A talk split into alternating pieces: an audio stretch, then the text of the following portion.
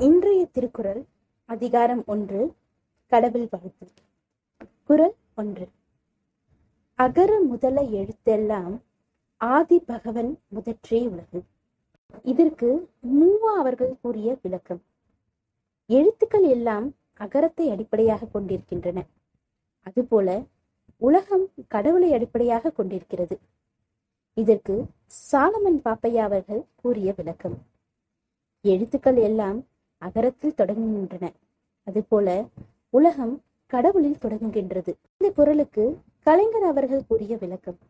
அகரம் எழுத்துக்களுக்கு முதன்மை. ஆதி பகவன் உலகில் வாழும் உயிர்களுக்கு முதன்மை. மீண்டும் ஒரு முறை குரல். அகர முதல எழுத்து எல்லாம் ஆதி பகவன் முதற்றே உலகு. நாளை வேறு ஒரு குரலில் சந்திப்போம். மறக்காம இந்த சேனலை சப்ஸ்கிரைப் பண்ணிடுங்க.